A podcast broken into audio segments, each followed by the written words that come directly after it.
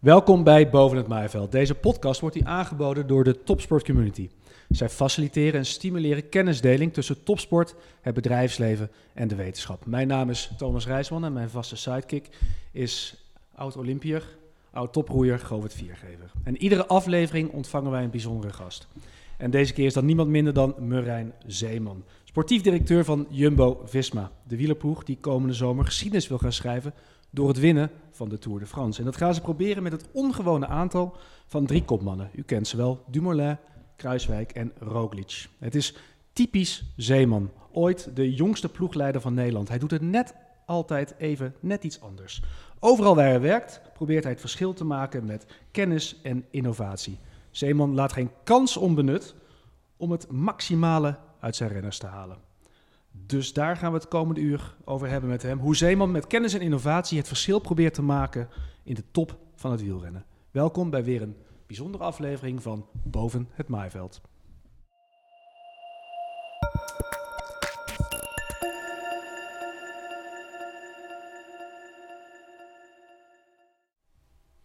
Ja, dan is de eerste vraag, Marijn, nadat ik je welkom heb geheten. Herken je een beetje deze woorden?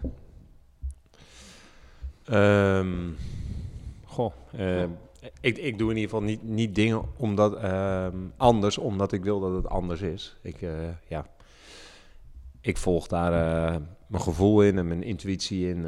of of de kennis die ik heb opgedaan. En um, ja, studies die ik daarover heb gevolgd. En waar ik uiteindelijk in, in geloof, dat is, dat is de lijn die ik volg. En ja, of dat dan ook anders is, ja, dat is, dat is denk ik inderdaad ook um, interessant voor de buitenwereld om dat um, uh, te volgen. Mm -hmm. Maar ja, daar ben ik me eigenlijk niet zo heel erg van bewust. Om, maar je hoort het vaker, denk ik. nou. Mm, nou, eigenlijk, uh, eigenlijk niet, zo, niet zo direct zoals jij het nu zegt, nee. Maar is het feitelijk wel juist? ja, nou, kijk, weet je, uh, ik, ik probeer uh, continu eigenlijk bij te leren en, en te studeren. Um, en dat is eigenlijk de lijn die ik volg. Dus ik, um, laat ik het zo zeggen, er is ook niet zo heel veel in het wielrennen van concurrenten waar ik me heel erg in verdiep. Omdat ik eigenlijk meer mijn kennis meer buiten het wielrennen haal. Ja. Uh, dus ja, dan is het ook voor mij moeilijk te beoordelen of, uh, of wij als, als ploeg en ik als, als, als coach of als sportief directeur het heel erg anders doen dan anderen. Oké, nou we gaan het wel uitdiepen en dan gaan we op het einde van deze podcast wel concluderen of het, of het naar ons gevoel inderdaad heel ja. anders is Dat of is niet. Ja. Um, Govert, voor jou een geweldige gast, ja, uh, want jij bent oud-Olympisch roeier of je bent Olympiër voor altijd, maar je hebt op de Olympische Spelen geroeid. Je bent oud toproeier en jij bent niet de grootste persoon en je bent gewend om het net even wat anders te doen om die wat mindere lengte te compenseren. Zeg ik dat goed? Ja, dat zeg je heel goed. En um, ik denk dat dat vond ik ook iets, iets triggert me meteen met uh, wat, wat Marijn zegt, is dat hij uh, zowel gevoel, intuïtie als kennis uit studies en dergelijke gebruikt. En die combinatie is dan in de topsport is, is juist zo waardevol. Omdat je kan niet alles alleen op kennis of alles alleen op gevoel doen. En er moet een bepaalde soort van mix daarin zitten. En als die mix goed afgesteld is, dan, dan krijg je wel hele speciale dingen op hoog niveau. Dus ja, ik denk dat we hele interessante dingen kunnen gaan aanstippen. Ja. Nou, laten we eens eventjes toch even de boel chronologisch aan, uh, aanvliegen. Um, want je bent zelf geen top wielrenner geweest. Je was een verdienstelijk amateurrenner. En um, de, de, mensen die bijvoorbeeld de voetbalwereld gewend zijn, uh, daar is eigenlijk, en dat was bij het wielrennen ook altijd zo, dat de leidinggevende mensen, de ploegleiders, de sportief directeuren waren toch wel vaak de oud wielrenners. Ja. Wanneer had jij voor het eerst de droom, zelfs als amateurrenner, van nou, weet je wat, ik wil ooit van een grote ploeg bovenop die berg staan? Uh, nou, dat had ik eigenlijk al als kind. Ja. Uh, dus uh, ik, eh, ik heb wel eens, nog wel eens ehm, wel vaker gezegd dat ik me kan herinneren dat ik loopscholing gaf aan, aan mijn broertje in het uh, Bos. En, ja. um, dan wilde hij van mijn gezeik af zijn en dan ging hij uiteindelijk maar mee. Maar ja, uh, ja het, uh, ik, ik ben eigenlijk vanaf het begin ja, geïntrigeerd door, door coaches en door, ja, door begeleiding. En ja, ik, ik heb eigenlijk al ja, eh, misschien zelfs wel voor mijn topsportcarrière had ik al, eh, had ik al een beeld dat ik, eh, dat ik, eh, ja, dat ik eh, sportcoach wilde worden. Ja. En specifiek in het wielrennen of wat meer algemeen? Ehm, ja, ja ik, ik, ik denk in een eerste instantie gewoon algemeen. Eh, Ja. want, want, want toen, ehm, ik, ik ben op mijn vijftiende gaan wielrennen. Dus, dat- en dat, dit was al, al daarvoor. Dus ik, eh, ik, eh, ik volgde het wielrennen. Ik was gepassioneerd schaatser. Eh, voetbal, ja, sport, sport in het algemeen eigenlijk. Dus ehm, nee, dat, dat was nog niet heel erg specifiek. En pas eigenlijk vanaf het moment dat ik zelf op topsport ging, op topsportniveau aan het wielrennen was. En eigenlijk daar zag dat er in het wielrennen totaal geen begeleiding was. Mhm. Ik, ben, eh, ik kwam uit het schaatsen en daar eh, had ik altijd een trainer en ehm, eh, train ik op trainingsschema's. En toen zei die schaatser, jij moet gaan wielrennen. En ik meldde me aan bij een wielerclub en ze zeiden, ja, eh, 10 maart moet je in Drenthe een wedstrijd rijden en we zien je dan. Dan ga je ding maar doen. Ja, Zo dus, ja, en ik wist echt niks van wielrennen. Niemand in mijn familie deed aan wielrennen. Dus ik, ik, eh, ja, daar moest je het gewoon compleet zelf uitzoeken. Ja. Ehm, ja, en, en naarmate ik eigenlijk op een steeds hoger niveau kwam, bleef eigenlijk het, hetzelfde. Begeleidingsniveau bleef hetzelfde. Er was totaal geen enkele trainingscultuur. Mhm. Ja, en toen merkte ik al snel van, ja, oké, hier ehm, in deze sport eh, Valt nog wel, wat te winnen. Ja. Want Ja. wat is even voor de goede orde, wat is het hoogste niveau wat je hebt aangetikt als wielrenner? Ja, dus je hebt de, de belofte categorie, dus onder 23. Ja. Ehm, en, en dat is eigenlijk de, de talentenvijver waar eh, ehm, ja, renners door kunnen stromen. En dat was in die tijd Rabobank en TVM. Nou, dat waren er per jaar twee, maximaal drie. Eh, en daar zat ik bij, bij de beste van Nederland. Ehm, eh, waarbij ik niet kan zeggen dat een, een prof-carrière dichtbij was. Maar ehm, ja, ik was wel gewoon... ehm, ik zat wel bij de beste van Nederland. En waarom is die stap dan naar de profs nooit gemaakt? Want heb ik eigenlijk nergens eh, gelezen Ja, of nou, één, omdat ik eh, gewoon niet goed genoeg was. Eh, dus ehm, eh, er zijn ehm, eh, bepaalde renners uit, eh, zeg maar van, van mijn generatie prof eh, geworden. En die waren ook daadwerkelijk beter dan dat ik was. Ja. Ehm, maar goed, mijn zoontje sport nu bijvoorbeeld. En ik kan nu ongeveer inschatten. Dan denk ik, ja, oké, dan heb ik toch op een behoorlijk niveau gesport. Want dat was op internationaal niveau. Eh, ja, en zat ik eh, bij de betere van Nederland. Dus, eh, Maar dan, dan word je dus niet die profielrenner. En dan verleg je dus je, je ambitie, je dromen misschien. En dat was in jouw geval richting coaching. Ja. En eh, vandaar die wat langere aanloop net. Ik bedoel, dacht jij toen niet van... oeh, dat wordt wel, kan misschien wel eens heel moeilijk voor mij worden... want ik heb niet die kilometers in de benen als oud top, top, topsporter. Ja. Ehm, ja, maar dat, dat is dus eigenlijk bij mij nooit een gedachte. Misschien is dat soms ook wel vervelend dat ik, eh, ehm, dat ik eigenlijk nooit beren op de weg eh, zie. Nee. Ehm, dat, dat heeft mij, dat, daar heb ik eigenlijk geen één seconde over nagedacht. Ik, ik had, eh, ehm, ja, op een gegeven moment werd het voor mij heel helder. Ik, dit is wat ik wil gaan doen. En dan eh, bijt ik me ergens in vast. En dan is er eigenlijk eh, geen andere weg dan steeds de lat omhoog. Ehm, en, en zo goed mogelijk worden in wat ik doe. En heel goed kijken naar mensen die het in mijn ogen heel goed doen en welke kwaliteiten zij Mhm. bezitten. En daar naartoe werken om, ehm, om op dat niveau ehm, eh, te komen. Dus kijk, ik merkte gaandeweg wel dat het best lastig was om ehm, ja, in, in de uh, profwielersport te werken. Omdat dat ja, heel conservatief was in ieder geval. En dat ik wel met, met uh, Argos ogen werd uh, bekeken. Alleen ja, dat, dat motiveerde mij eigenlijk. Maar jij ziet dus geen beren op de weg. Lijkt Nee. me heerlijk inderdaad, want dan Ja. ga je gewoon recht op je doel af. Ja. Maar wat jij zegt, argusogen. Uh, waren er andere mensen die wel beren op de weg zagen of, of hobbels opwierpen om jou misschien een beetje tegen te werken? Of waren ze bang? Ja. Was, je, was je een bedreiging misschien wel? Ja, nou ja, zeker. Dat, dat absoluut. Kijk, ik heb, eh, toen ik... eh, ehm, eh, ik, heb, ik ben echt... Ik heb alle niveaus van begeleiding in het wielrennen gezien. Dus eh, de, de, de clubcompetitie. Dus dat is eigenlijk de, de laagste competitie die er is in het, in het wielrennen. Daar ben ik begonnen. Ehm, en ehm, ehm, ja, er kwam steeds iets bij. Dus ik kwam op een steeds hoger niveau. En eigenlijk tot en met het hoogste amateurniveau in Nederland ehm, was dat prima. Hè? Daar, eh, daar, daar, telde het niet of je wel of geen prof was uh, geweest. En ik, ik heb, ben altijd mensen tegengekomen die uh, in mijn verhaal geloofden en dat mogelijk hebben gemaakt. Dus dat waren met name dan sponsors. En toen kreeg ik in 2008 de kans om bij, uh, bij een profwielerteam te komen werken, bij Skill Shimano van Ivan uh, Spekenbrink dat was zelf ook geen ehm, eh, oud-prof eh, wielrenner. Eh, en dat was eigenlijk een hele vernieuwende ploeg die het op een andere manier wilde doen. Dus wij kwamen echt op het goede moment bij elkaar. Alleen ja, toen ik vanaf dat moment ehm, bij de profs ging werken, toen merkte ik wel als ik bij de wedstrijden was dat ploegleiders ehm, die daar ook waren, en ik, ik, in mijn eerste jaar ging ik meteen naar de Tour de France. Dus dat was uh, ja.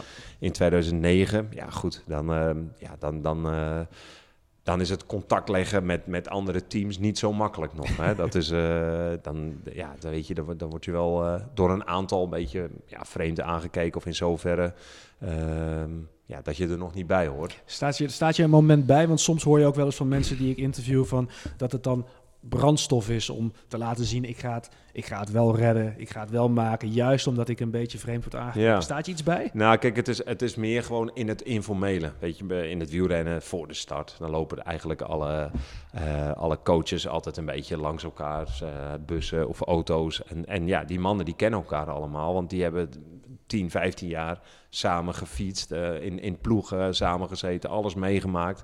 En ja, zij hebben die historie bij mij niet. Dus het is heel vaak niet eens, was het niet eens um, onwil, maar ja, ze kenden mij ook gewoon niet. En, um, uh, en, en we hebben samen die geschiedenissen niet. Dus, dus dat was eigenlijk het, het voornaamste. Dus, um, maar goed, weet je, naarmate de jaren vorderen, dan, uh, ja, dan wordt het ook steeds wordt het iets anders. En kijk, toen ik, toen ik bij Rabobank begon, dat was natuurlijk echt dat was echt een, uh, een, een ploegleidersgroep met alleen maar oud-profs. Ja. En um, ja, dan zijn er een aantal um, waar het meteen supergoed mee klikt. Maar er zijn, dan zijn, en waren er ook een aantal die, uh, die moeite hadden met uh, dingen anders te doen dan wat zij altijd jarenlang altijd hadden gedaan. Ja. Um, maar, maar, maar, dat soort processen, kijk, daar, dat vind ik juist mooi. Ja. Om, om verandering teweeg te brengen of om een cultuur te veranderen. Of um, ja, om juist uh, die hardliners die nog ja, dingen deden zoals ze 10, 15 jaar geleden ook deden, om dat te gaan veranderen. Om dat eigenlijk um, ja, stap voor stap inzicht te geven waarom een andere manier uh, ja. beter zou zijn. Maar daarom denk ik ook dat dat is kenmerkend voor de, man, voor de manier waarop jij daar bent gekomen, op de positie waar je nu zit, is eigenlijk ook de aanpak van het team. Dat er zit wel een beetje zitten overeenkomsten in. En het is enerzijds ook de, de, de kracht dat je gelooft in wat jij... Je hebt een bepaalde visie en geloof van dit kan ik. En vervolgens ja, doe jij eigenlijk precies hetzelfde in het team. En het team dat ziet dat. En mensen om jou heen die zien dat ook van jou. En daarom is het inspirerend uh, om jou te zien. Maar, en ook dat die renners die zien dat waarschijnlijk ook, weet je. Als, als, als renner, dan je, je proeft uh, de ambitie ook bij een coach. Ja. ja. Dat, is, dat is heel belangrijk, denk ik.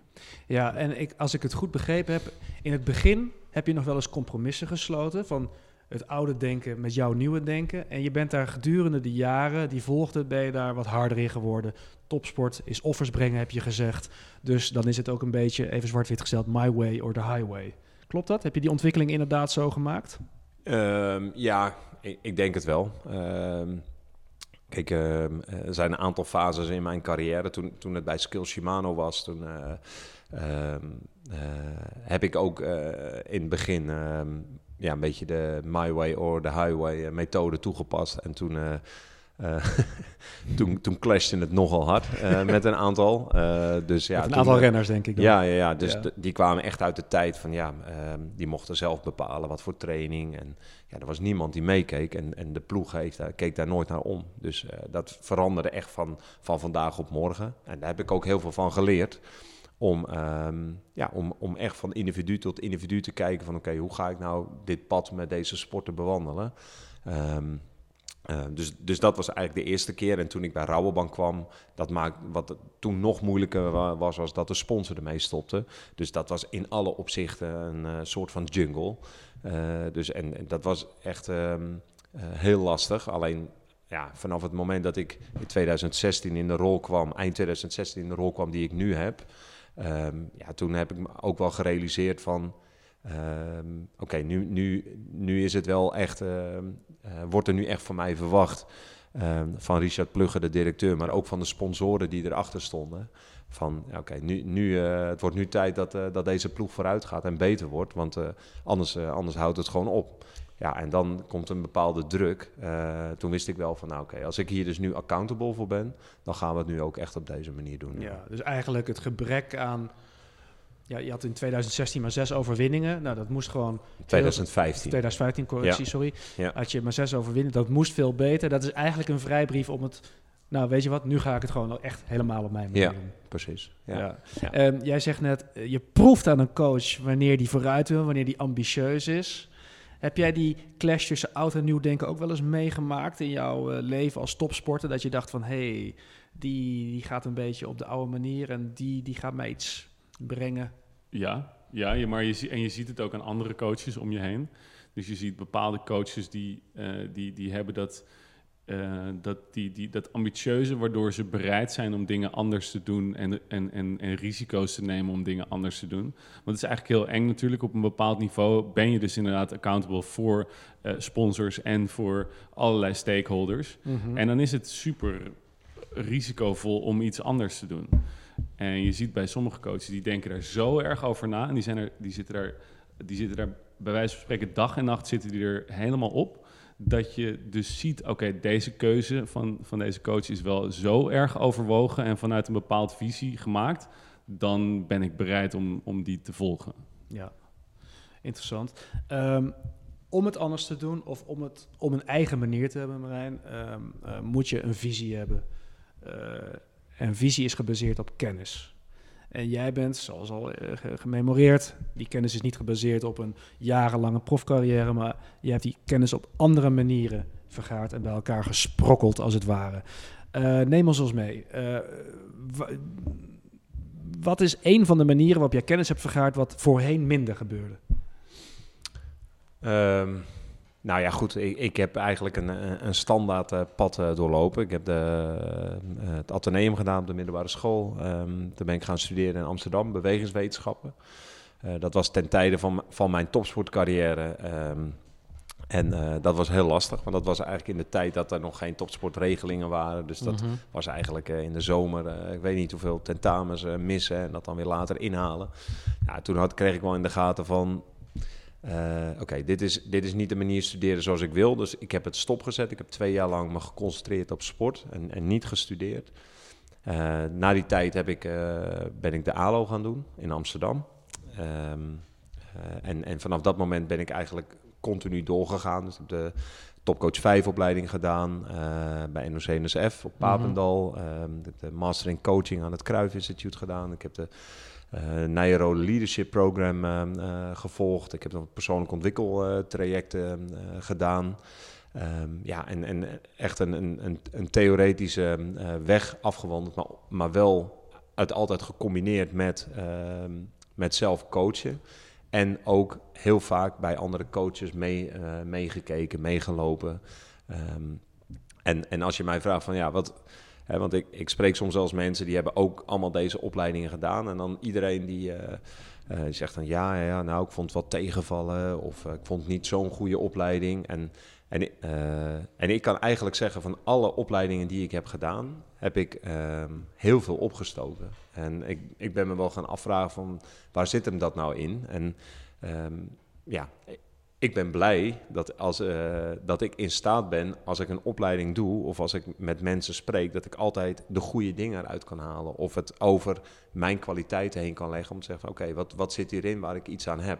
Dus ehm, ehm, ja, weet je, op momenten dat er iets is wat mij wat minder raakt of wat minder interesseert, ja, dan, dan is dat zo. Maar ik probeer altijd het maximale uit opleidingen te halen wat, eh, waarvan ik voel van hé, hey, hier, hier, ehm, hier zit iets in. En daar probeer ik dan verdiepend ook iets mee te gaan doen. Maar En, is dat eh, dan ook omdat je heel goed weet wat je er eigenlijk uit wil halen?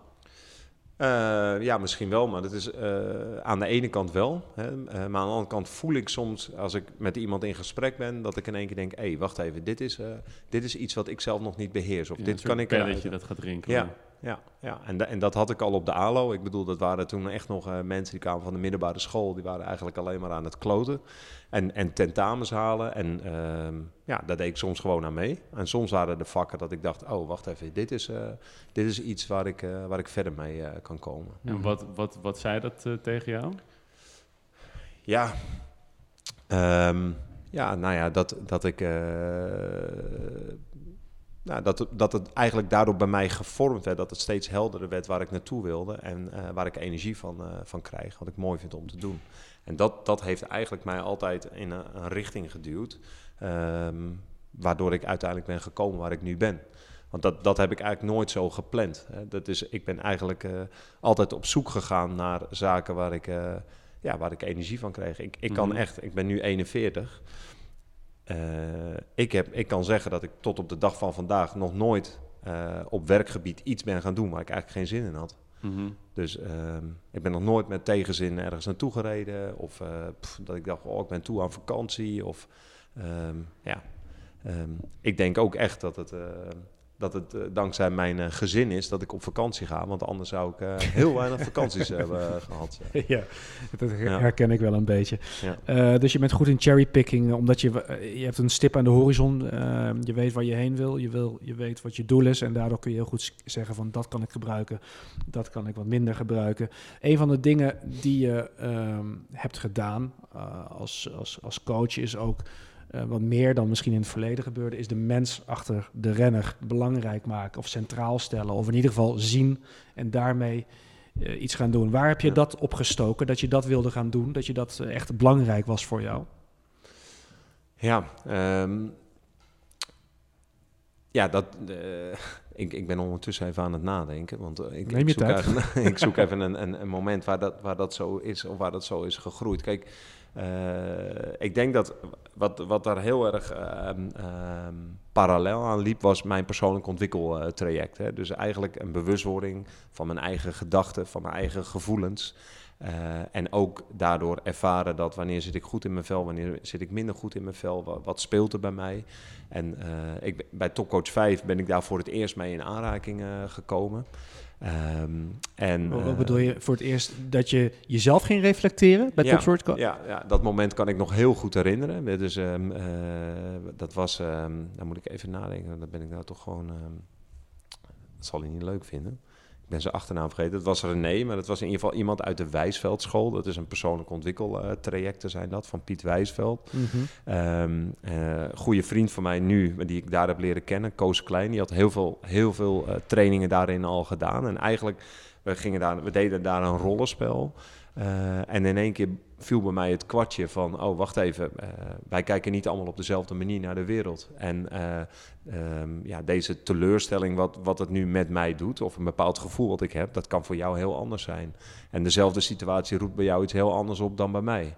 En meer en meer kwam ik, er, kwam ik er daardoor achter dat, ehm, ja, dat echt eh, alleen maar unieke eh, mensen zijn op deze wereld. En eh, alleen maar die unieke aanpak voor ieder individueel persoon. Als je echt contact met iemand wil maken en vanuit dat contact verandering teweeg wil brengen, dan gaat het er echt om dat, ja, dat het niet one size fits all, maar dat je gaat verdiepen in wie heb ik nou precies voor me. Dat was een inzicht wat je toen kreeg en had. Ja, dat is eigenlijk bij mezelf begonnen. Ja. Eh, door, door mezelf veel beter te begrijpen. Waardoor ik ook in de gaten kreeg als ik gedrag wil veranderen. Of als ik mijn eigen gedrag wil veranderen. Ja.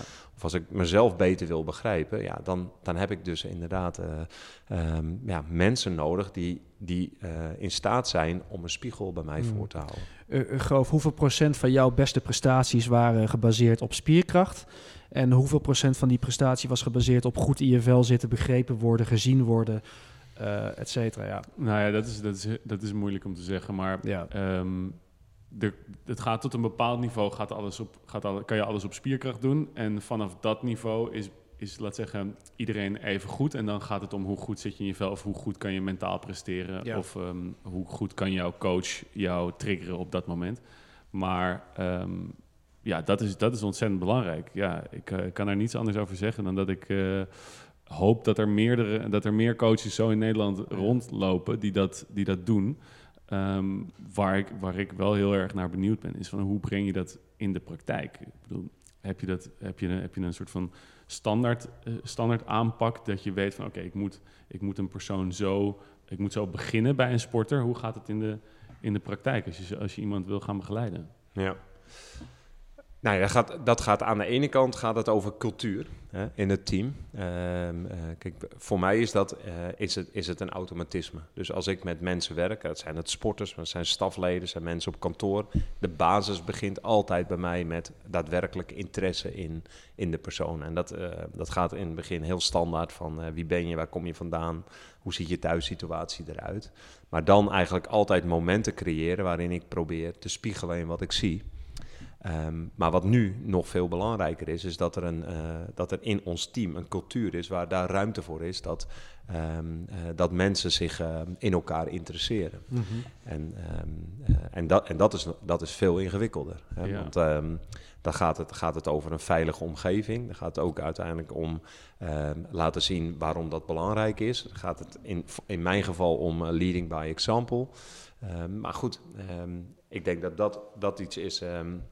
We hebben nu bij onze, uh, bij onze ploeg, daar zijn we in 2016 heel intensief mee aan de slag geweest om, om kernwaarden te formuleren. Uh, dat was niet een, een consultant, consultancybureau die, die eigenlijk ook met een schuin oog richting marketing kernwaarden formuleerde. Maar dat is echt iets waarbij ja, ik een, een traject heb opgezet binnen het team, waar, waar we heel intensief met elkaar hebben gesproken van wat vinden we belangrijk, waar willen we voor staan, hoe willen we met elkaar omgaan. En dat is echt bottom-up eigenlijk uh, is er een document uh, gekomen waar dit een heel, hele prominente plek in heeft. Mm -hmm. um, en vervolgens natuurlijk als het gaat over de sport, de coaches waar ik mee, uh, mee werk, om um, enorm um, de focus te leggen eigenlijk op herkennen van persoonlijkheden, persoonlijke ontwikkelplannen, zorgen dat er intensief contact is tussen coach en sporter en, en daarbij zelf ook altijd ja, op een manier uh, ook bij mezelf te raden gaan van uh, als er een bepaalde situatie is, uh, heb ik er alles aan gedaan om die persoon te begrijpen. In plaats van dat ik alleen maar wil dat hij mij begrijpt. Mm -hmm. um, maar dat, die, die, die processen die herken ik ook vanuit, vanuit topsport. Um, maar dan is er alsnog is er nog een verschil tussen zo'n document opstellen. De, renners kennen allemaal de kernwaarden en zijn er ja. ook onderdeel van gemaakt om dat zelf aan te geven. Ja. Maar op het moment dat uh, iemand beslissingen over jou maakt, ja. um, dan kan je wel zeggen, ja, er is een veilige omgeving. Maar uh, ja, ik, ik zal niet als topsporter het, echt het achterste van mijn tong laten zien. Of in ieder geval mijn, mijn angst en onzekerheden niet zomaar uh, aan de coach overleggen. Ja. Hoe krijg je, hoe krijg je zo'n band dat je, want ik weet wel dat dat juist dingen zijn waar, waar heel veel winst te behalen valt. Ja. Hoe krijg je dat uit een, uit een uh, atleet? Ja, nou ja, dat, dat, dat, is, dat is het opbouwen van een, uh, uh, van een relatie. En eigenlijk elke keer weer als er zo'n situatie zich voordoet, wat in feite een soort van lakmoesproef wordt als iemand iets met jou deelt om te kijken van wat is het gevolg hiervan. En als we een maand verder zijn, weet, weet mijn coach nog steeds waar we het toen over hebben gehad. Uh, dus als ik, uh, als ik kijk naar, uh, nou, bijvoorbeeld naar Steven Kruiswijk, die ik nu zeven jaar begeleid, ja, dan zijn wij op een punt aangekomen dat als er iets bij hem speelt, dat hij het met mij deelt. Um, en dat ik daar in een coach-sporterrelatie met hem over spreek, of een, of een coach-mens-relatie eigenlijk beter gezegd. Um, ja, en, en, en dan, is, dan is er ook niet iets, een, een, een trucje. Want uh, als ik daar altijd naar eer en geweten mee omga en, um, en daar niet mijn, mijn uh, voordeel mee probeer te halen of uh, spelletjes mee probeer te spelen om hem zeg maar, op, een, in, op een korte termijn hem naar een hoger niveau te trekken, maar dat het echt een lange termijn ontwikkeling is. En altijd eerlijk teruggeven van wat, je, van wat, ik, van wat ik bij hem zie. Hè, qua gedrag in zijn individuele trainingsproject of hoe hij zich gedraagt in de groep. Of, um, en, en andersom ook ontvangen dat hij dat bij mij doet. Hè, dus als, uh, als er bepaalde klachten zijn of onrust is binnen de rennersgroep over wat voor beslissing dan ook, dat je daar echt oprecht uh, in open staat en naar luistert als volwassene en niet altijd meteen um, boven de groep gaat staan en zegt ja, dit is mijn beslissing en je doet het er maar mee. Want dat beïnvloedt uiteindelijk de cultuur binnen het team. Als, als, ik denk dat als, het, uh, als ik in ieder geval kijk waar ik nu aan werk, is dat uh, aan de ene kant heel duidelijk is dat als er een beslissing wordt genomen, dat ik die neem, maar dat in feite de groep um, um, uh, begrijpt en ondersteunt dat er altijd één iemand is die een richting bepaalt als we er niet met elkaar uit kunnen komen. Maar als richting het proces uiteindelijk met elkaar destilleren, waar gaan we nou naartoe? Hoe ziet dat eruit en wat is er voor nodig? Dus drie kopmannen naar de Tour de France. Ja. Eh, Oké, eh, ga je met één, met twee of met drie? Wat zou de reden zijn om het met drie te doen? Ehm, en, en daadwerkelijk de input van sporters daarin nemen en ze op een volwassen manier benaderen. En ook ehm, eh, de voor- en de nadelen benoemen. En, en ook die door hen ook daadwerkelijk laten benoemen. Ja, dan ontstaat er gewoon een eerlijk gesprek. Waarbij je mensen die. Kijk, dit zijn sporters, eh, laten we zeggen, rond de 30 jaar. Ja, die kun je uitstekend op een volwassen manier eh, aanspreken. Ehm, en die accepteren ook feilloos jouw leiderschap, omdat ze zelf ook heel goed beseffen. ehm, ja, er moet uiteindelijk één iemand ehm, eh, de beslissing nemen als wij er niet uitkomen. En, en zo ontstaat er eigenlijk een, een, een cultuur waarbij eh, elkaar aanspreken heel gewoon wordt. En dat dat ook nooit enige consequentie heeft. Er zijn pas consequenties als je niet iemand aanspreekt. Of als je iemand op een ehm, eh, manier aanspreekt wat Mhm. niet respectvol is. Ja. Of Of dingen achterhoudt. Of, ja, ja. dan pas wordt het een ding. Maar gewoon iemand feedback geven van ik vind dit niet prettig of ik zou dat graag anders willen zien. En als dat juist gewoon de basis is van zo gaan we met elkaar om, dan ontstaat er een, een, een cultuur waarbij eh, ontwikkeling eigenlijk ja, heel normaal is. Ja, en zo zou je kunnen zeggen dat als een wielrenner bijvoorbeeld gewoon letterlijk zijn conditie moet opbouwen, eh, zijn spierkracht, zijn uithoudingsvermogen. Zo kan ik me ook voorstellen dat sporters niet per se ge- eh, sporter zijn omdat ze willen praten, zich willen spiegelen. Dat is ook Ja. iets wat je je Mhm. eigen moet maken, kunnen, je kunnen uiten, toch? Ja. Lijkt mij. Ja, zeker. Ja. En, en, en ook daar, weet je, eh, eh, daar, daar zie je, als we kijken naar jonge renners die bij ons binnenkomen, dan zie je een heel verschillende eh, ja, niveau van instroom op dat eh, gebied.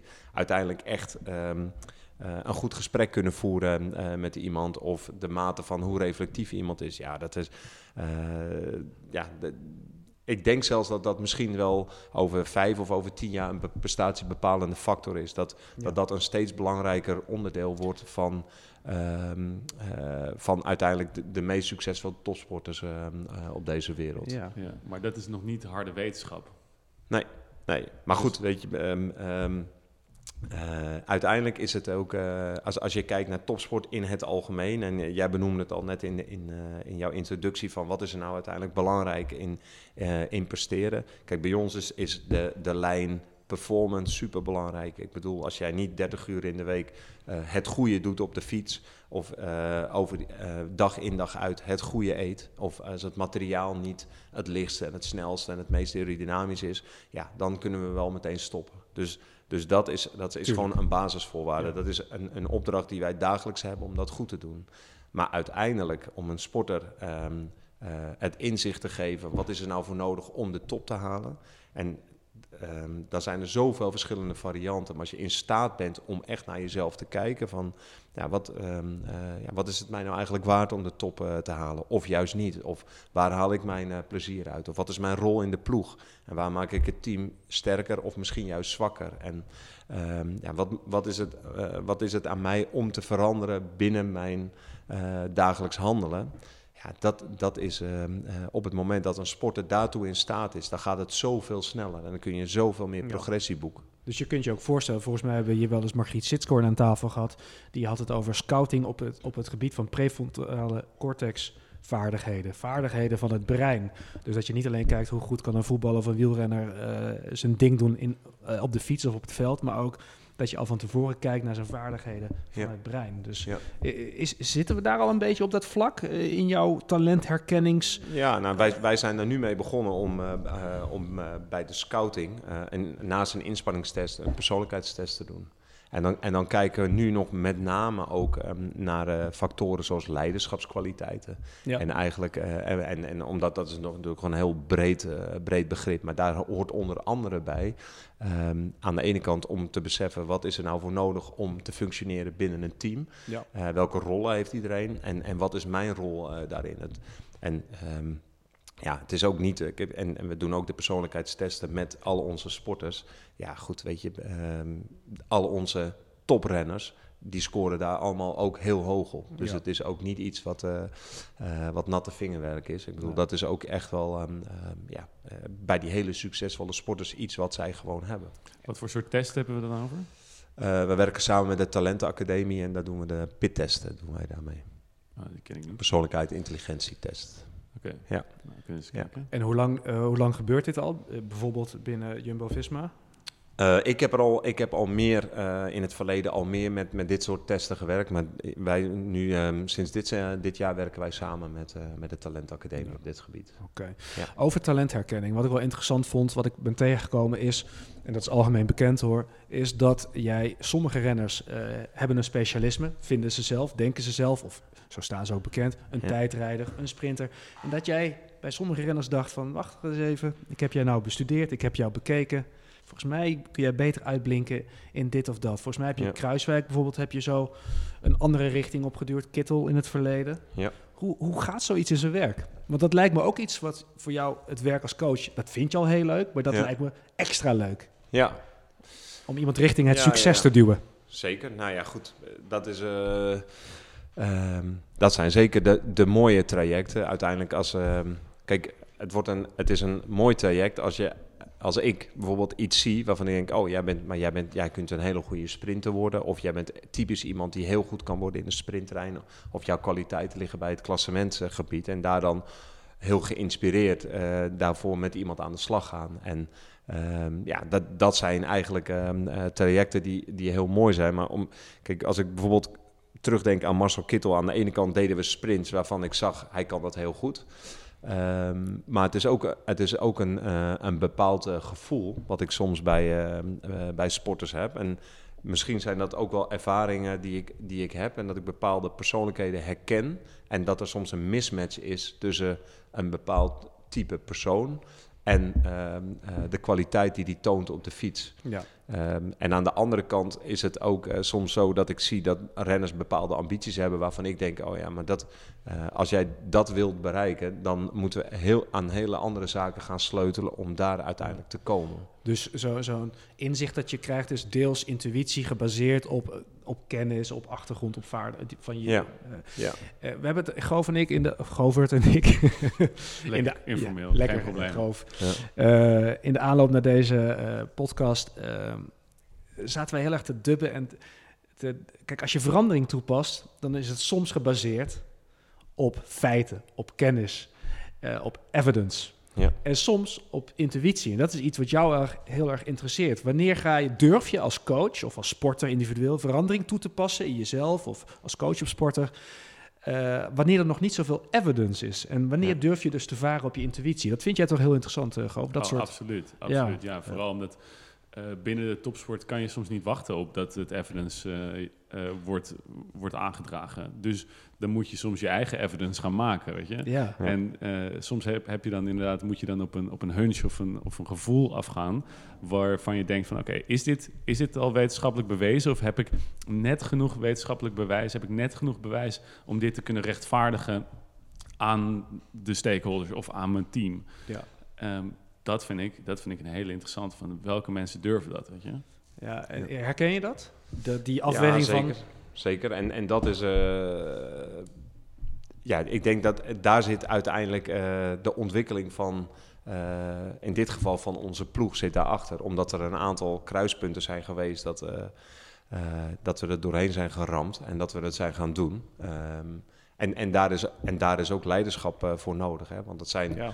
dat zijn ehm, hele spannende trajecten. Want het is veel, veel makkelijker en veel veiliger om bepaalde dingen te gaan doen, omdat de grote groep dat nog steeds doet. Want aan de ene kant zitten natuurlijk, eh, er zitten twee kanten aan. aan de, eh, we, gaan een veranderd traject in. Eh, nou, dat kan ik als, als, als leider van, van de groep zo bedenken. Maar de grote moeilijkheid zit hem in die hele groep sporters. en, en de coaches en de staf die daarbij hoort, dat die ook achter je aangaan. En, en dat, dat is eigenlijk nog, ehm, als ik, als ik, er zijn een aantal dingen waarvan ik weet dat wij die hebben veranderd. Ehm, ehm, waar, waar een aantal mensen binnen onze organisatie in feite de kennis al lang hadden, maar nooit de stap hebben gezet om het ook daadwerkelijk Ja. te gaan doen. En dan moet je dus die mensen, of tenminste jij moet als leider dat kunnen overbrengen. Die mensen die, die dachten het al, dus die Ja. gaan misschien wel mee. Ja, Maar er zijn ook een heleboel mensen die denken van, of dit, die, Ja. die je ridiculiseren of die je uitlachen. ja, ja. En dan is het, en ik denk dat, dat ik goed kan herkennen wanneer er geen steekjes eh, mogen, dat we geen steekjes mogen laten vallen. En dat echt op dat moment wat we doen ook echt goed is. Omdat er dan zeg maar een, eh, een altijd een moment te komen van buigen en barsten. Dat als iets nu, als er iets nu, eh, nu iets niet lukt, of als we nu iets niet waar kunnen maken, dan zijn we verloren. En dan gaat, eh, dan gaat niemand meer mee. En die momenten, daar echt de moed voor hebben om, om er dan doorheen te gaan. Dat heeft, heeft denk ik onze ploeg nu gebracht waar we nu staan. Wat voor momenten zijn dat? Nou, ik- we hebben de laatste drie jaar hebben we. ehm, ehm, eh, eigenlijk, eigenlijk toen ik eh, begon, heb ik een, eh, een analyse gemaakt waarvan. en, en, en dat was echt, echt alleen maar gewoon gebaseerd op. ehm, aan de ene kant waar ik gewoon in geloofde. Dus het was aan de ene kant intuïtie, maar ook omdat ik bij een aantal andere organisaties heb gezien. Oké, dit is volgens mij de manier, of dit stukje, zoals zij die doen, dat is de manier waar ik ook in geloof. En zo wil ik dat we het gaan doen. En dat is training, voeding en materiaal. En ehm, eh, die, die drie zaken, daarvan zag ik van, oké, di- dit is, eh, als wij vooruit willen, moeten we daar nu een aantal dingen aan gaan veranderen. En dat klinkt nu heel makkelijk, maar als jij altijd eh, traint, waar, je, waar ik ook, zoals we het deden, waar ik ook achter stond, wat niet zo was van ik zei van, oh ja, dat ik iets aan het doen was met mijn sporters waarvan ik dacht, nou, ik ben iets aan het doen wat niet werkt. Ehm, maar door een aantal inzichten, onder andere eh, ook dat ik ehm, met Jack Ori intensief eh, aan het samenwerken was, zag ik van, Schaatscoach. ja, ehm, ja dit is, ehm, eh, hier zit winst eh, voor ons. Alleen dat betekent dat er een hele grote groep renners, maar ook collega's, die altijd op die manier hadden gewerkt, eigenlijk van vandaag op morgen op een andere manier moesten gaan werken. Nou, en dan kom je wel op een spannend eh, sp- spanningsveld terecht. Want ja, dan ehm, zien de trainingen er één keer heel anders uit. En dan komt het seizoen dichterbij en dan eh, vraag je eigenlijk van iedereen, we gaan het helemaal anders doen. En ook renners die eigenlijk op een hoog niveau presteerden, waarvan je eigenlijk vraagt, ja maar we gaan het wel anders doen. En dat heb ik onder andere bijvoorbeeld bij Steven Kruiswijk eh, gedaan. Mhm. Nou, en dat is ehm, eh, dat stuk, ja, dat is fantastisch om te doen, maar ook super spannend om dat te doen. En is winnen dan de enige bevestiging van of je het wel of niet goed hebt eh, aangepast, anders bent gaan doen? Is dat, nou, is dat nee, gewoon... nou, ik denk meer, ehm, ehm, eh, want, want weet je, eh, winnen, dat, dat is vaak nog heel ver weg. Ja, Alleen eigenlijk kijk, eh, tussentijds reflecteren, testen, ehm, eh, data, met data ondersteunen dat er, dat er dingen aan het veranderen. draagvlak creëren voor Ja, keuzes die je hebt gemaakt. ja, ja, en dan weet je, in, in, in die tijd was het echt. Kijk, en ik, ik, ik kan nu zo een aantal renners opnoemen die eh, zeiden dat het belachelijk was en veel te intensief. Nou, en, ga- eh, staat je vrij. ja, nee, ik ga, er geen, ik ga die namen niet noemen. Eh, want die zijn, het, die zijn het alweer vergeten. Want dat is namelijk de andere grote grap met Ja. verandering. Dat als je namelijk gaat veranderen, dan eh, zijn er altijd een, heel veel criticasters. En als het eenmaal zover is, kunnen die personen zich niet meer herinneren hoe het was. Dus ehm, Ja. dat, dat, Selectief geheugen. dat is een, een, van de, een van de andere lessen die ik heb ehm, geleerd in, in cultuurverandering. En eh, hè, dat, ehm, dat er heel veel weerstand kan zijn, maar als het eenmaal goed gaat, dat eigenlijk de groep die heel veel weerstand gaf zich niet kan herinneren dat ze weerstand gaven. Ja. Ehm, maar dat, ja, dat is eh, op gebied van voeding en training hebben wij, ehm, ja, hebben we in mijn beleving geen risico's genomen. Want het was echt iets waarvan ik echt in geloofde dat we daar eh, het verschil in gingen maken. Dat is ook gebeurd. Ehm, maar ehm, en anders zou het misschien wel als risico kunnen bestempelen. Ja, dus tot nu toe is eigenlijk die verandering op het gebied van voeding, trainingsschema's en wat was die derde? Eh, Materiaal. materiaal Ja. is tot nu toe goed uitgepakt. Want je Ja. komt uit een van de meest succesvolle jaren Ja. die je als Jumbo-Visma hebt gehad. Ja, maar eh, dat, dat, zijn de, dat is de basis eh, van, ja, van, de, van de ontwikkeling van deze ploeg. Wat, daar, daar hebben we de weg naar boven mee gevonden. Ja, mooi om te horen. Eh, voeding, dat is eh, dus een van die drie dingen die je hebt aangepakt. Eh, jij bent ook heel erg bezig met voeding, Govert. En jij hebt het vermoeden dat je misschien wel ergens ooit iets met voeding hebt gedaan wat uit de, wiel, wat uit de wielerwereld komt. Oh ja, ja, ja, ja. We, we hebben in aanloop naar de Spelen hebben we dus ook ehm, met eh koolhydraatlage diëten getraind. En daar uh, ook protocollen dus die uit de, toen de Belkin wielerploeg uh, kwamen hebben wij gevolgd. En die, die had toen onze coach, René Meijners, heeft die toen um, heeft dus aan ons zo'n moment moeten voorleggen van... Oké, we gaan nu iets doen en jullie mogen s ochtends mogen jullie, uh, geen havermoutje meer eten, maar mogen jullie alleen maar een kop koffie drinken en misschien mag je er wat uh, ja. kokosolie in, uh, in mengen of iets dergelijks. Ik zie een interessante glimlach bij Marijn. Die, ja. mag je, die mag je straks gaan toelichten. Nou ja, en, en maar vervolgens ga je de boot in en dan moet je dan moet je, moet je een training van, van twee uur of anderhalf uur daar, daarop doen. En eerst verklaar je natuurlijk zo'n man voor gek, of tenminste ik niet, want ik had het al lang natuurlijk in allemaal uh, ja. boeken gelezen. Maar de rest van de ploeg, die, die, die denkt, stelt er wel eens een vraagtekens bij. Die zegt van, oh ja, dat is eerder iets wat Govert had kunnen aandragen dan ja. onze coach. Uh, maar vervolgens gaan ze, komen ze uit zo'n training en zeggen ze, wow, ik was eigenlijk volgens mij, ik was scherper dan, dan ooit. En dat zijn momenten waarop je denkt van, oh ja, kijk, uh, dat, dat, dat kan je uit dus data kan je dat halen. Je kan het uit, uit studies halen, je kan het uit kennis en boeken halen. Alleen mensen doen dat niet zo heel snel, omdat ze toch vertrouwen op het, uh, op het oude. Uh, waarom uh, je ging glimlachen toen hij begon ja, over, ja. over de ja. voedingsprotocollen van Belkin? Ja, dus dat, dat was in de jaren 2014. Ja. En um, nou ja, goed, ik, ik ken de ontwikkeling van, van uh, uh, laag koolhydraten. En dat is, dat is nog iets wat, uh, wat op de dag van vandaag, wat wij nog steeds doen, inderdaad. Um, en als ik dan terugdenk aan, aan die jaren, en ik, ik, ik weet eigenlijk, op een gegeven moment kwam die kennis inderdaad vanuit het wetenschapsveld onze kant op. En wat daar ehm, dan ehm, ja, wat daar de effecten van waren, waarom het ons uh, wel of niet zou kunnen helpen. We hebben ook een jaar daar enorm in overdreven. dus um, eigenlijk meer is niet altijd beter. Dus toen zijn we daar flink mee de boot in gegaan. En, en eigenlijk naarmate die jaren vorderden, vielen eigenlijk de puzzelstukjes steeds mee, meer, meer op de plek. Wat bedoel je met de boot ingegaan? Oh, nou ja, kijk, uiteindelijk is het... Ja, kijk, moet ik, ik misschien is het wel zinvol als ik gewoon even uitleg hoe, hoe wij nu naar voeding kijken en, en waarom, dan kan ik de context plaatsen. Kijk, net zo goed als met, met training is er uiteindelijk, er komen altijd flarden informatie bij. En iedereen neemt altijd zijn eigen historie mee van hoe, hoe ben ik opgeleid, wat heb ik, hoe heb ik het tot nu toe altijd gedaan. Um, nou ja, en uiteindelijk, wat ik interessant vind, is om verschillende visies uiteindelijk te horen van verschillende mensen.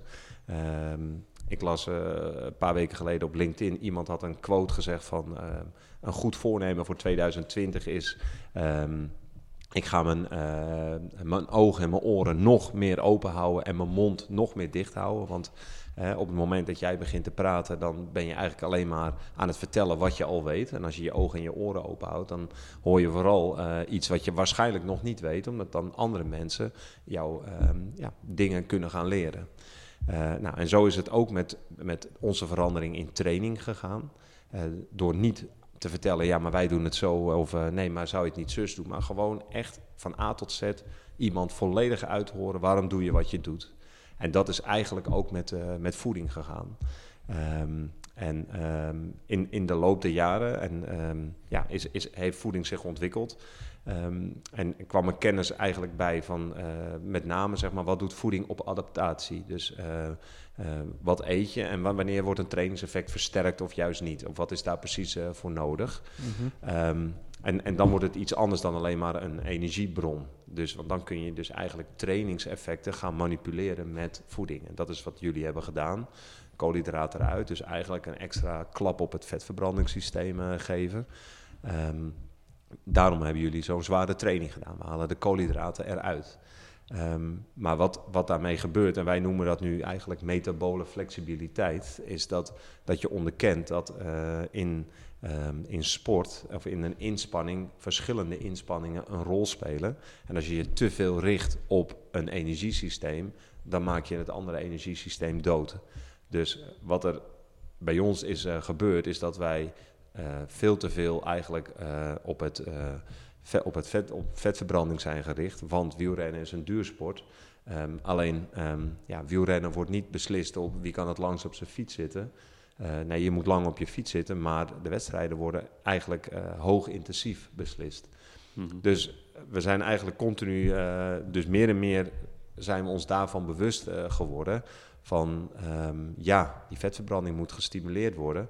Maar wat is nou het eh, gevolg als je, dat, als je daar te veel nadruk op legt? En wat gebeurt er dan met, ehm, met die andere energiesystemen? En dan is voeding niet meer een apart eh, domein, maar dan hoort voeding en training eigenlijk bij elkaar.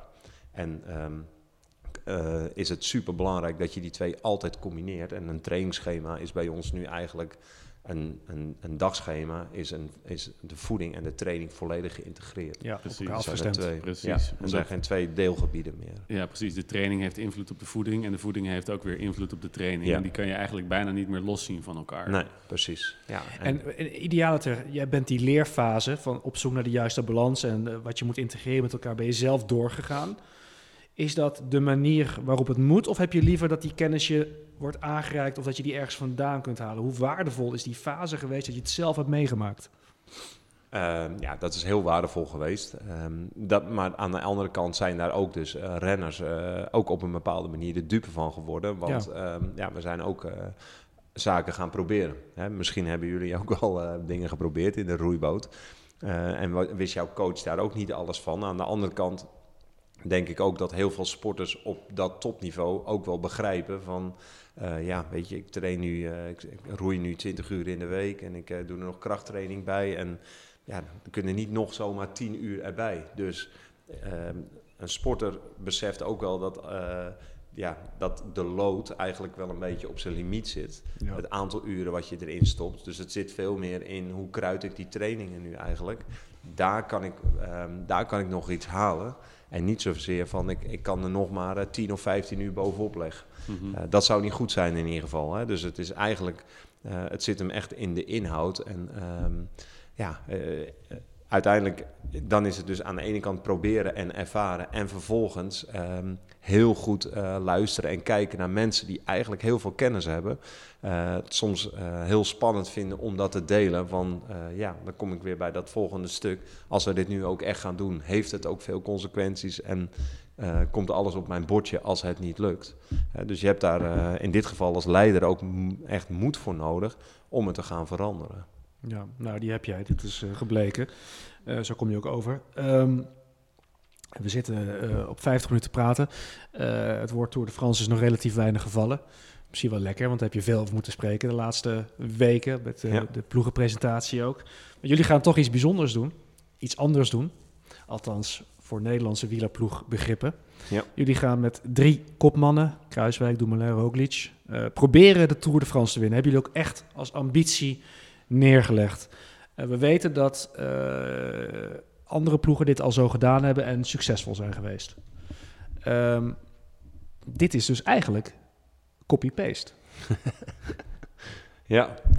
Ehm, nou, als je, als je doelt op Sky, of wat, wat nu Ineos Ja, is, precies. die, ehm, eh, die, zijn, ja, die zijn altijd met hun uh, sterrenensemble naar, ehm, eh, naar de Tour eh, gereisd. En hebben, het, hebben de klus meer dan vaak geklaard. Dus ehm, ja, dat, eh, ehm, dat is zeker zo dat wij goed hebben gekeken naar ja, wat, wat voor team brengen zij op de been.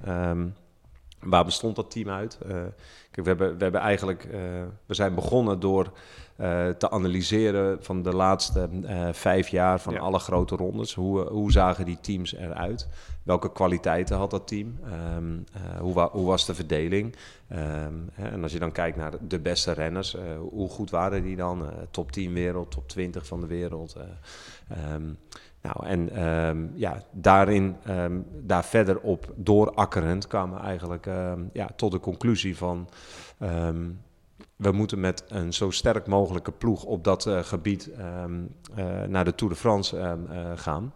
Eh, we wisten, daardoor konden we beter inschatten welke verschillende kwaliteiten we nodig hadden. Nou, bijvoorbeeld hoeveel renners voor, voor de vlakke dagen, Ja. hoeveel renners ondersteunend in het hooggebergte. ehm, maar dan ook strategisch en tactisch redenerend en scenario's doornemend. Ja. En waarbij we zeker ook kijken naar de concurrentie. En eh, ook wetende dat wij niet een, eh, de kopman hebben die boven de rest uitsteekt. Die is er ook nu niet. Nee. Hij heeft geen één ploeg. Ehm, nou, en, en daarbij ehm, hebben we alles afgewogen en eh, hebben, kwamen wij eh, in ieder geval binnen onze conclusie van dit is de meest succesvolle manier. Nou, lag er nog een, een plan B op tafel waaruit je moest kiezen van wat jullie nu gaan doen of, of gaan we het op deze manier doen? Nou, eigenlijk niet. Want ehm, eh, kijk, ehm, eh, ik heb het wel vaker het, eigenlijk eh, de structuur uitgelegd hoe, hoe we in dit geval hebben aangepakt. Ja. We, hebben, we hebben 19 geëvalueerd. We hebben Ja. goede dingen benoemd, zaken die beter konden. En, en eigenlijk zo, zo kwetsbaar mogelijk onze kracht en zwakte proberen bloot te leggen. Ehm, en daarna hebben we in, in kleine comité met, met een aantal mensen. heb ik ook aan hen gevraagd van oké, één, wat zijn de doelstellingen volgens jou? Dus formuleer de doelstellingen voor 20. Eh, hoe denk je die te gaan behalen? Welke strategie hoort daarbij? en welke teamsamenstelling hoort daarbij? En dat hebben we aan elkaar gepresenteerd. Dus om echt ervoor te, om te voorkomen dat we met iets beginnen en in een soort tunnel beginnen te praten waarbij we allemaal eh, hetzelfde zeggen, wilde ik echt, zaten daar met z'n vieren, dat de vier onafhankelijke geesten het aan elkaar zouden presenteren. En eh, wij hadden wel alle voorinformatie, we hadden allemaal wel dezelfde voorinformatie door aan de ene kant te kijken van onze Vuelta-overwinning. Nou, daar zijn we een aantal keren door het oog van de naald gekropen. Eh, daar waren we net aan sterk genoeg als ploeg om die rode trui mee te krijgen. Hebben we ook geluk gehad. Ja. Ehm, eh, dus ja, dat, dat hebben we allemaal ook van dichtbij eh, gezien. En ehm, ja, toen waren we eigenlijk onafhankelijk van elkaar. En daarna ook alle andere coaches erin betrokken. En is dit echt een, een, een unaniem, unaniem besluit. Ja. Ehm, ja, ik wil dan toch de, de sportjournalistieke clichévraag stellen. Heb je, Zeker. heb je eh, nu meer dan ooit het gevoel, we kunnen hem winnen? Zeker, ja. En, en eh, kijk, b- wat ik daar nog, waar nog, daar nog aan toe kan voegen, is dat ehm, eh, ik ook merk dat veel mensen het heel spannend vinden. Maar ja, maar als, wat als het niet lukt? Ja. Ehm, ja, wat als het niet lukt, is dat ik ongelooflijk van baal en super teleurgesteld ben. ja. Ehm, maar goed, jij voetbalt. En eh, als jij eh, met een eh, verlies van het veld af eh, wandelt, dan ben je volgens mij nog steeds gewoon teleurgesteld. Zeker. En het wordt altijd weer, wel altijd ook weer maandag. Eh, en sport is gewoon of heel blij of heel teleurgesteld. En er zit niet iets tussen. Eh, als je naar de Olympische Spelen gaat, dan win je of een medaille of niet. En dan kun je wel vierde, vijfde of zesde worden. Maar ja, eh daar kun je later nog eens met, eh, met een biertje nog eens over hebben. Maar op dat moment gaat het om een medaille of niet. En dat geldt voor ons ook. We gaan gewoon, we hebben met deze ploeg, hebben we, geloven wij erin dat het kan. Eh, ik zeg zeker niet dat het lukt, maar we gaan er wel Nee, alles aan doen. Garanties zijn er nooit, uiteraard. Zeker ook omdat je, wat, wat je eerder al zei, er is ook altijd nog altijd die factor geluk. En daar kun je weinig invloed op uitoefenen. Ja. Ehm, ik, heb, ik kwam een quote tegen, Govert. Eh, eh, Marijn noemde, je hebt ooit in 2014 gezegd dat wielrennen heel lang een achterlijke sport is geweest. Ja. Eh, toen had je het niet over 2014, maar daarvoor. Ja. Hoe, hoe zou je de sport nu willen betitelen en omschrijven? Ik, ik denk dat het een enorme vlucht heeft genomen. Dat geldt niet voor alle ploegen. Er zijn echt nog, nog teams die, eh, die het doen zoals het 20 jaar geleden, ook in de World Tour. Ehm, gelukkig maar, want anders eh, konden wij ons niet onderscheiden. Maar er zijn er ook eh, heel veel teams die eh, steeds beter begrijpen, maar dan redeneer ik vanuit mezelf natuurlijk, ehm, dat, ehm, dat er heel veel bij komt kijken in het proces voordat je succesvol kunt zijn. En als je daar niet, je energie niet op richt op dat proces, ja, dan blijft het gewoon een, eh, een geluksfactor of je wel of niet, of, de- of dat die sporter thuis toevallig het goede doet of niet. Ja. Dat kan natuurlijk altijd. Ehm, maar eh, nee, de sport eh, heeft zich eh, heel, heel snel eh, ontwikkeld. Ja. En we hebben het over veranderen gehad, over innoveren. Eh, sport, of, eh, wielrennen is natuurlijk een sport met een enorm rijke traditie. Het is een van de sporten waar je de mooiste verhalen over kan vertellen. Eh, weten we uit de schitterende boeken en documentaires die erover zijn gemaakt. Wat hoeft er wat jou betreft nooit te veranderen aan die prachtige sport wielrennen? Ehm, nou ja, we, eh, wat mij betreft is dat eh, de, eh, de monumenten, hè, zo heten die bijvoorbeeld die grote wedstrijden, ook dat dat monumenten blijven en dat de parcoursen daarin niet ver- veranderen. Dus eh, Ehm, kijk, het aantrekkelijker maken van de sport, dat kan op heel veel verschillende manieren. Maar de Ronde van Vlaanderen, daar, in mijn beleving hoort daar gewoon de muur van Gerardsberg Mhm. bij. En eh, dan kun je namelijk nog eens twintig jaar terugkijken hoe Johan Museeuw eh, eh, erop reed. En nu eh, Wout van Aert. En over twintig jaar weer een nieuwe renner. Ik, ik begrijp niet waarom, ehm, waarom dat soort wedstrijden die 100 jaar bestaan. ehm, waarom, eh, waarom parcoursen daarin worden veranderd. Dat vind ik, dat vind ik heel gek. En eh, ik ben eh, 100% eh, voor innovatie en verandering. En eh, daar streef ik ook naar. Maar eh, dat zijn bepaalde, ja, een voetbalveld, eh dit wordt ook niet in één keer eh, de helft van het veld. Of, ehm, en, en, en in wielrennen is die tendens wel. En dat, dat, vind, ik, dat vind ik heel jammer. Heb jij een learning meegenomen uit het... eh, oh ja, absoluut. Nou, ik zit gewoon vooral ehm, gefascineerd, ook gefascineerd te luisteren. En eh, dat, het, dat het inderdaad het, het, het proces van, van hoe, je naar een, een, een, hoe, nee, hoe je naar het proces kijkt. En of je, of je gefascineerd bent door het proces, is denk ik een heel groot deel van je succes. Want het succes bestaat niet alleen maar uit een begin en dan een soort talent op talent gebaseerd middengedeelte en het resultaat. Je moet dat proces helemaal ontleden en daardoor gefascineerd zijn. ja. En als je niet door ieder stukje en deeltje gefascineerd bent en dat je dat niet eventjes hier vandaan kan halen en eh, daar vandaan iets in dat proces kan veranderen, ja, dan ga je niet zo'n sport eh, innoveren. Dat, dat heb ik inmiddels ook wel, ook wel eh, gezien en dat het wordt bevestigd door alles wat Marijn zegt. Ja. Ehm, dus dat vind ik heel, heel interessant. Ik wil graag ook nog weten, en dat, dat, dat, ik weet niet of u, of u bereid is om, om die eh, geheime prijs te geven. Probeer Maar het eens. ja, ja want eh, eh, ja, waar, waar, waar begin je als, je als je als je dit soort kennis wil gaan vergaren? En waar haal jij je, je wat zijn jouw bronnen in feite? Ja. Ja. Die wil ik zeker wel prijsgeven. eh maar dan moet ik wel ook hardop nadenken. ja, doe dat. Eh, eh, ja, kijk, eh, in de basis is dat, eh, zijn dat de opleidingen die ik heb eh, gevolgd. Ehm, maar daarna, eh, dat, dat zijn in feite allemaal standaard, ehm, eh, standaard opleidingen. De ALO leer je vooral eigenlijk organiseren en voor de groep staan. En bewegingswetenschappen leer je in de basis van, de, van fysiologie. Eh, nou, et cetera, et cetera, et cetera. Maar dan vanaf dat moment eigenlijk in, in staat zijn om ehm, nou ja, die, die voelhorens te hebben dat als je Jurgen Klopp eh, ziet, eh, dat je denkt, hé, hey, weet je, wat, wat zegt hij nou eigenlijk? Wat bedoelt hij daar nou eigenlijk mee? En ehm, ja, daar ehm, bepaalde boeken bij gaan zoeken of documentaires over kijken. En ja, eigenlijk daar eh, oprechte interesse hebben in hoe, hoe mensen naar bepaalde dingen kijken. Ja, dat, ik vind dat super interessant. Ik, ik, als ik, ik vind mezelf horen praten totaal niet interessant. Ik kijk nooit een interview terug, ik lees nooit een artikel terug. Of, eh, maar eh, zet mij een, ehm, eh, een documentaire over Jurgen Klopp. Ja, dan ademloos en vind ik geweldig om, om naar te kijken. En ik, ik denk dat dat... Als uit, ik, ik geef ook wel eens, bijvoorbeeld bij, de, bij de KMU vragen ze me dan voor een trainersopleiding. En er zit echt eigenlijk het overgrote deel van de zaal zijn altijd mensen die mij proberen te overtuigen waarom wat zij doen het beste is. En dat, dat en, eh, of bij Topcoach 5 of wat, dat valt mij. Er zijn echt heel weinig mensen die eh, in staat zijn om oprecht, eh, kwetsbaar hun manier van denken en doen bij jou neer te leggen en vervolgens daar feedback over te ontvangen. Die, die kom ik heel weinig tegen. Helaas. En zoek jij naar personen die dat, ehm, of zoek jij eigenlijk naar experts en pak jij daar hun, een, of ga je, ga je onderzoeken wat, wat hun kennis eigenlijk, eh, waar die op gebouwd is en de boeken Ja. die zij hebben gelezen? Ja, ja. Weet je, ik ben drie dagen met Jack Ori mee geweest naar Colombo. En eh, ik heb alleen maar kijken, kijken, kijken, leren, leren, leren, leren.